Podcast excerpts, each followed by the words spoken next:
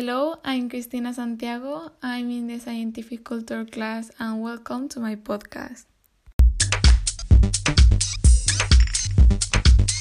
Introduction Pests and diseases in crops and inadequate post harvest handling practices are major contributors to crop and food loss. Nanotechnology applied to the agricultural sector is used as a diagnostic tool for the detection of diseases. The controlled release of functional molecules and the improvement of packaging that guarantees a longer duration of food without losing it, its organoleptic and sanitary characteristics. In this sense, designs are being advanced in nanobiosensors, which are devices made up of biological element and transduction element that have the capacity to detect and treat an infection. A nutritional deficiency or another problem before the symptoms are visible.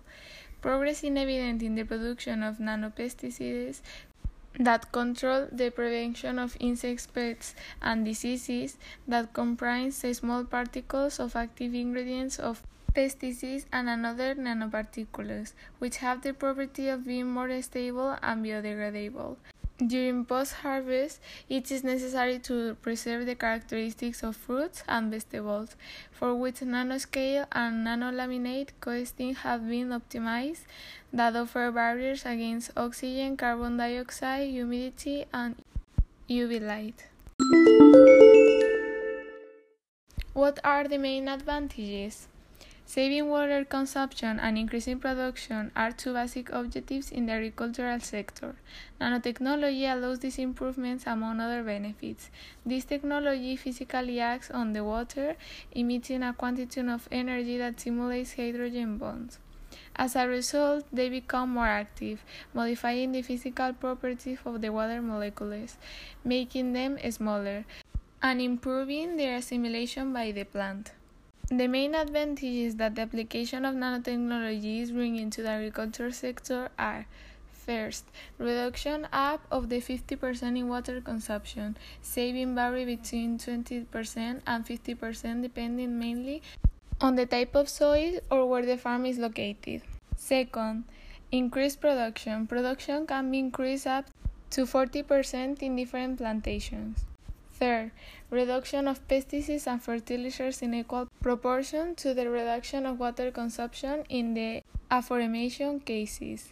Fourth, improved product quality through the improvement of the organoleptic properties of the production. In addition, an increase in the biomass produced has been shown up to a 40%. Fifth, elimination of obstructions from the irrigation system, both calcareous and clayey. It has been observed how the amount of sludge collected in cleaning is substantially reduced with the economic savings that this entails. 6. It improves both the ability of nutrients in the soil and its hydration. Nanotechnology allows a better transport of nutrients for crops and a significant improvement in the use of nutrients present in the substrate.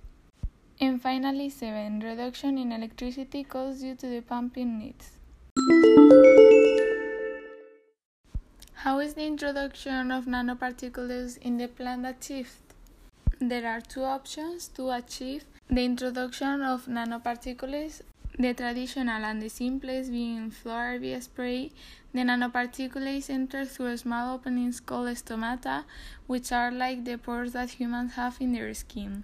The second method is to apply the product to the root, so that it enters through by xylem tissue, a structure similar to a small pipe, so that the nanoparticles then reach the upper part of the foliage.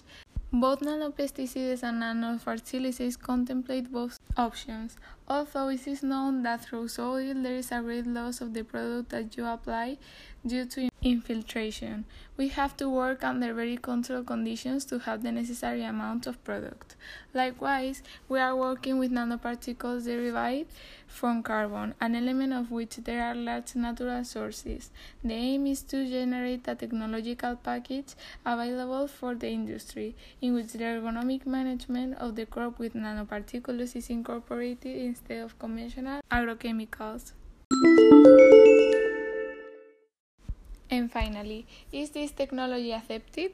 In Europe, the population has responded negatively to agricultural biotechnology, although not to the use of biotechnology in the production of pharmaceuticals and chemicals. While nanotechnology products are already on the market, there are many elements in the popular imagination that create negative perception, such as science fiction and horror movies depicting tiny non-existent particles that reduce on on their own. In order to replace irrational reaction with rational attitudes, it is necessary to generate information not only about the benefits but also about the risks that nanoparticles may pose and agree on effective prevention measures through appropriate regulatory criteria.